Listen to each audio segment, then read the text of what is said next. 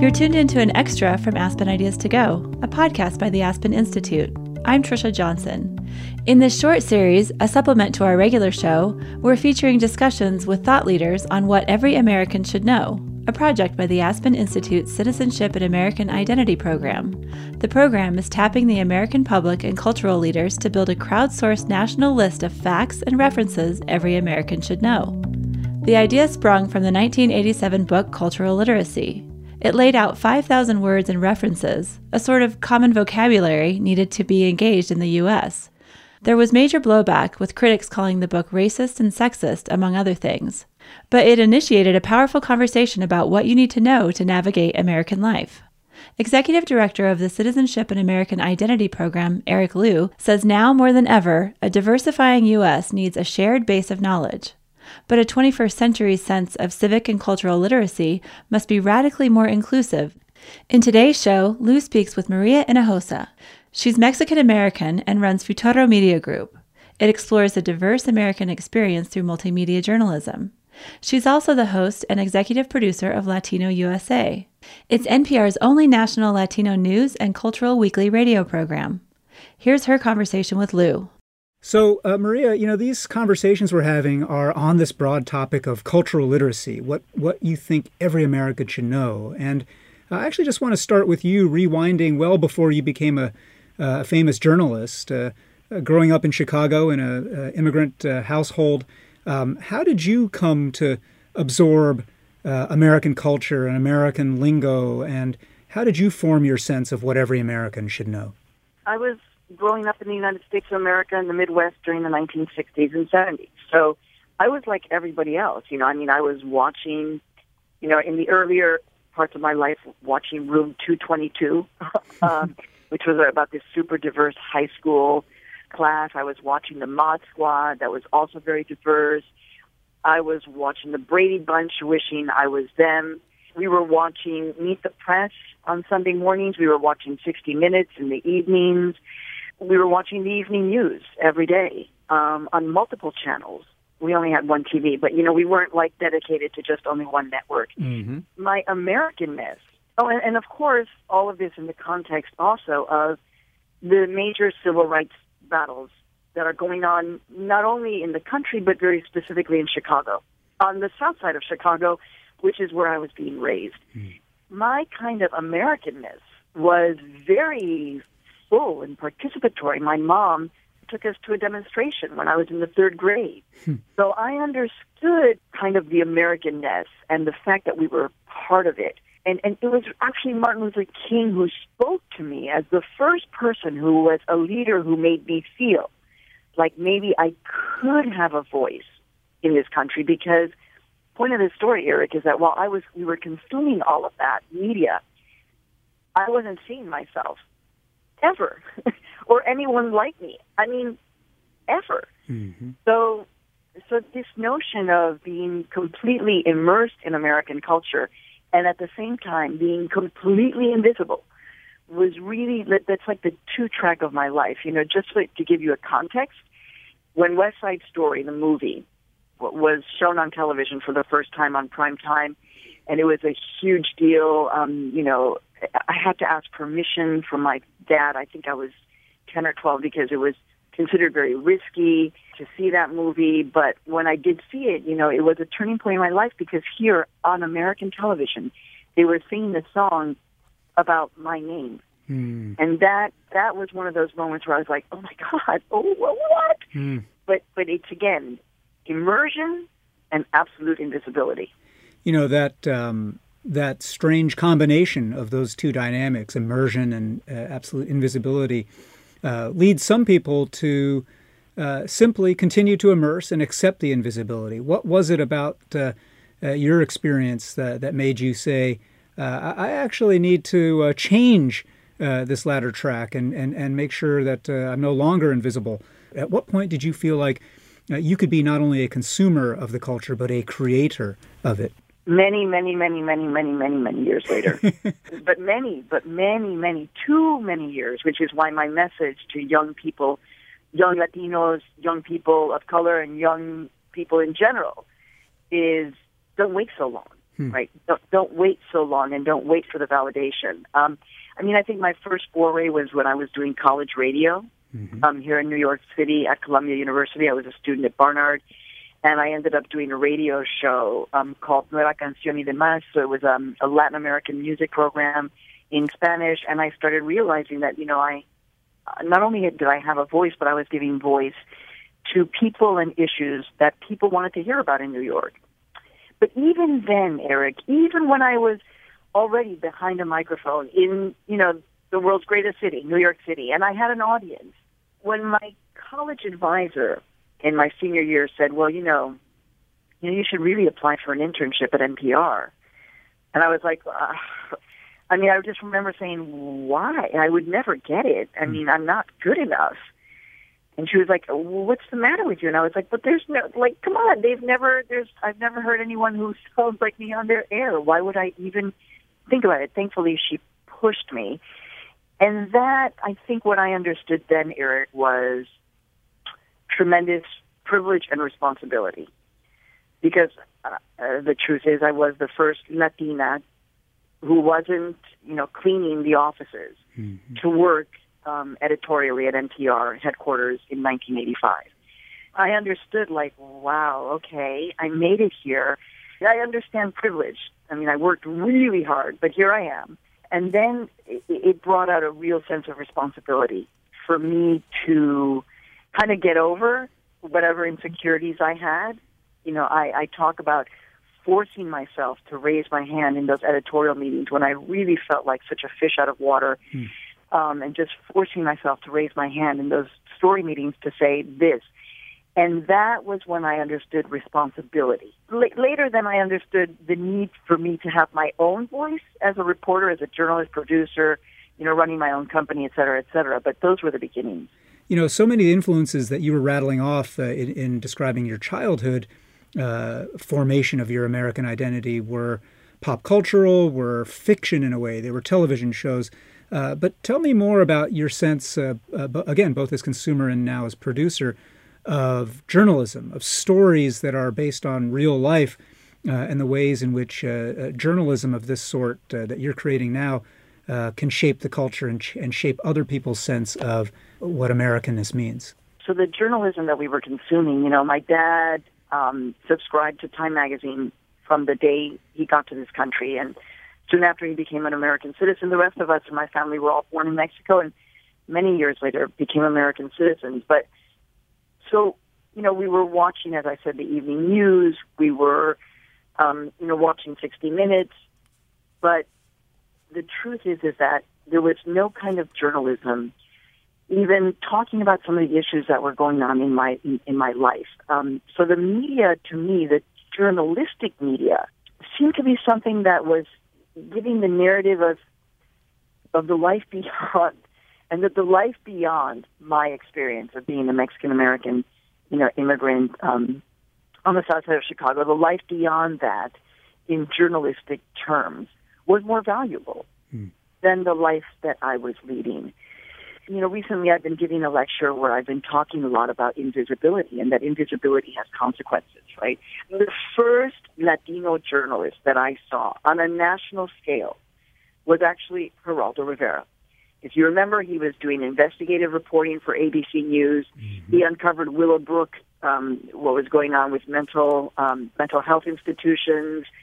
He was reporting about heroin addiction in Puerto Rican communities but you know, Geraldo was uh, a Puerto Rican guy from New York, you know, and I was this Mexican young woman in, in Mexico. So it was a very long time before I saw anything in terms of the world of journalism that might even represent me.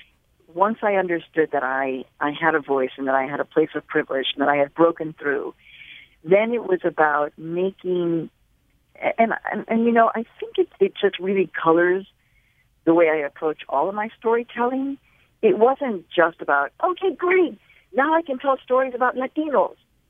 Yes, that was great, but, you know, telling Latino stories really are just American stories. Mm. To me, it was the sensibility of approaching, as I finessed my journalistic voice, it was really kind of at the core of really what Martin Luther King was saying, which is we all have a voice And even if I disagree with you, I'm going to be able to engage with you in a respectful manner, right? And I believe that that's part of what I ended up kind of incorporating into my style of journalism, which is a real sense of humility in approaching the stories, understanding that oftentimes people really do feel un- invisible and therefore maybe distrustful and not understanding how to even speak to a journalist. So there's a lot of humility and there's a lot of not putting myself on this person, right?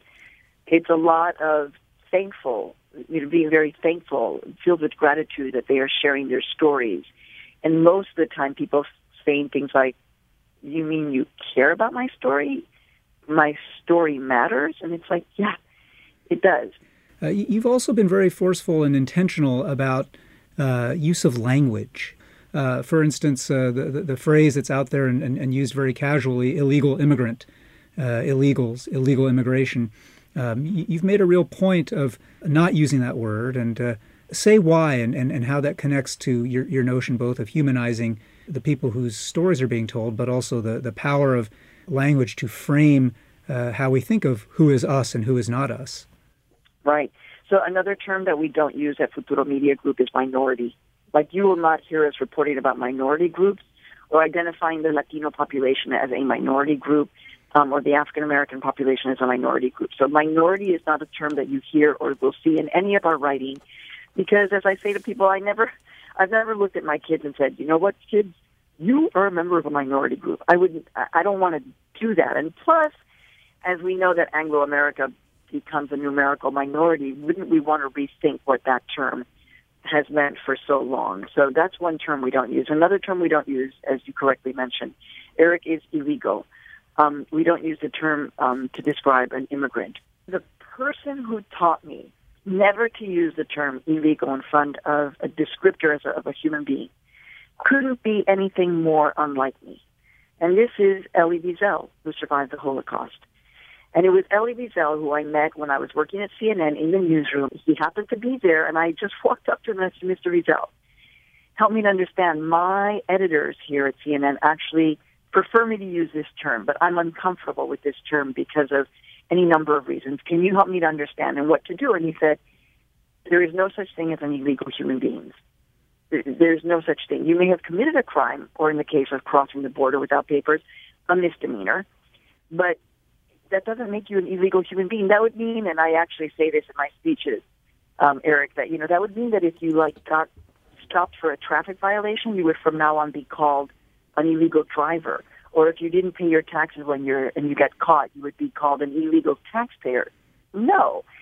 So you're just a taxpayer who didn't, you know, who committed a crime. That so he said the most poignant words that are so hard to repeat. But of course, he said, Maria, the Nazis declared the Jews to be an illegal people. Mm-hmm.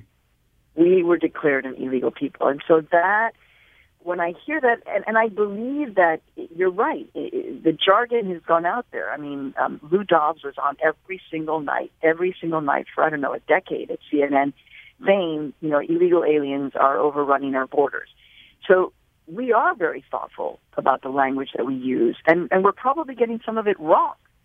Um, but all I want to say is, as a journalist, I am completely open to engage in that conversation. And by the way, as we're talking about things that people should know, the whole conversation about Latino, you know, it's genderized, right? You would have to continually say Latino, Latina. Mm-hmm. Um, you know, there are people who now use Latino with um, the at sign at the end, so it incorporates both female and male. And there's a new term that people are using called Latinx. Mm-hmm. So you know there are there are things that we're not perfect at, but I do want to say that we are open to the flexibility of language because we understand how powerful it can be. I want to close this conversation, Maria, with a, a list. As you know, uh, th- this conversation is part of a broader project that we are doing at the Aspen Institute, uh, asking what every American should know as a matter of cultural, civic, historical, pop cultural literacy. And so uh, I'm curious, Maria, what are the top 10 things that you think uh, every American should know? Well, this was really painful, to be honest with you. um, Eric, uh, because having to put it down to 10, right? Because I could do this now, and in an hour I would be like, oh, wait, there are a whole other 10 that I forgot to include. So, you know, given that context and that there are a lot of things that uh, uh should be mentioned, but that I'm not going to mention. So I think the first thing would be actually it's based off of a Latino USA program that is up right now, which basically is the hidden history of Latinos in the United States, right? And, and within that hidden history of Latinos, you know, the true story of the Texas Rangers, um, the true story of Mexican lynchings.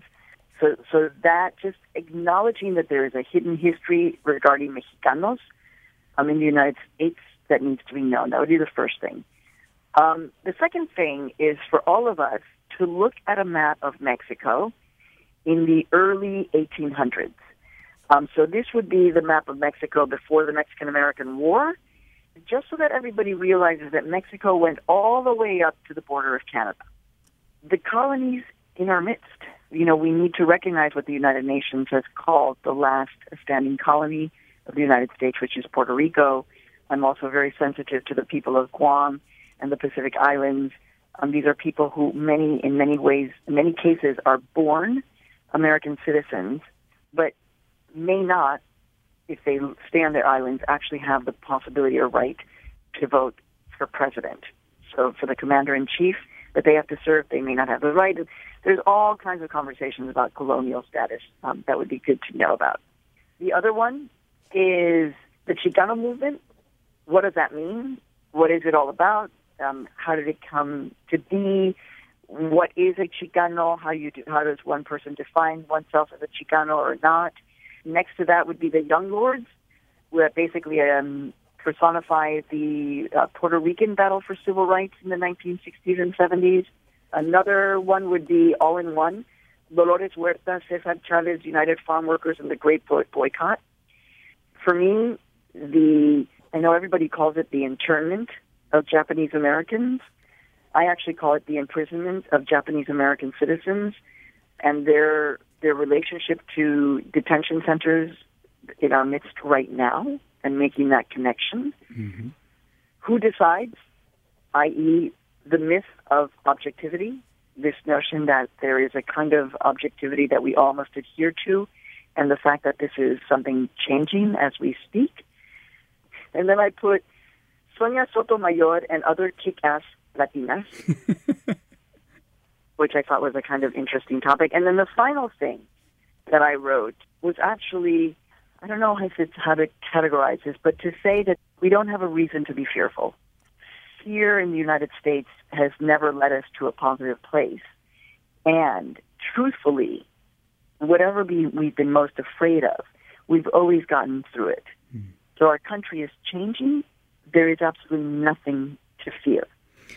Maria, this is um, such a beautiful, powerful list, and what a note to to end it on. Uh, Maria Hinojosa, who is uh, uh, award-winning journalist, uh, a pioneer, uh, but also uh, a, a, deep example of how to weave together this American community with empathy and mindfulness. Maria, thank you so much for joining us for this podcast.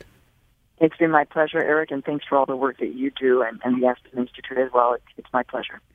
That's Eric Liu speaking with Maria Hinojosa. Liu directs the Aspen Institute Citizenship and American Identity program.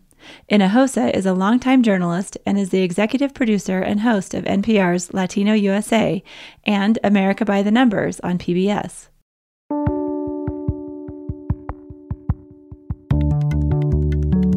In next week's Extra, we'll hear from David Henry Hwang. Hwang is a Tony winning American playwright, screenwriter, and opera librettist. His work includes the plays M. Butterfly, Chinglish, Yellowface, and the Broadway musicals Aida and Disney's Tarzan. Submit your top 10 list on the website whateveryamericans.should And remember, our regular Aspen Ideas to Go episodes that feature onstage discussions from Aspen Institute events are still being released weekly. The next show will feature public radio host Diane Rehm talking about her personal experience with end of life issues. Find out more about the podcast at aspenideas.org. You can subscribe on iTunes or wherever you get your podcasts. Today's show was produced by our team at the Aspen Institute with music by Podington Bear. I'm Trisha Johnson. Thank you for listening.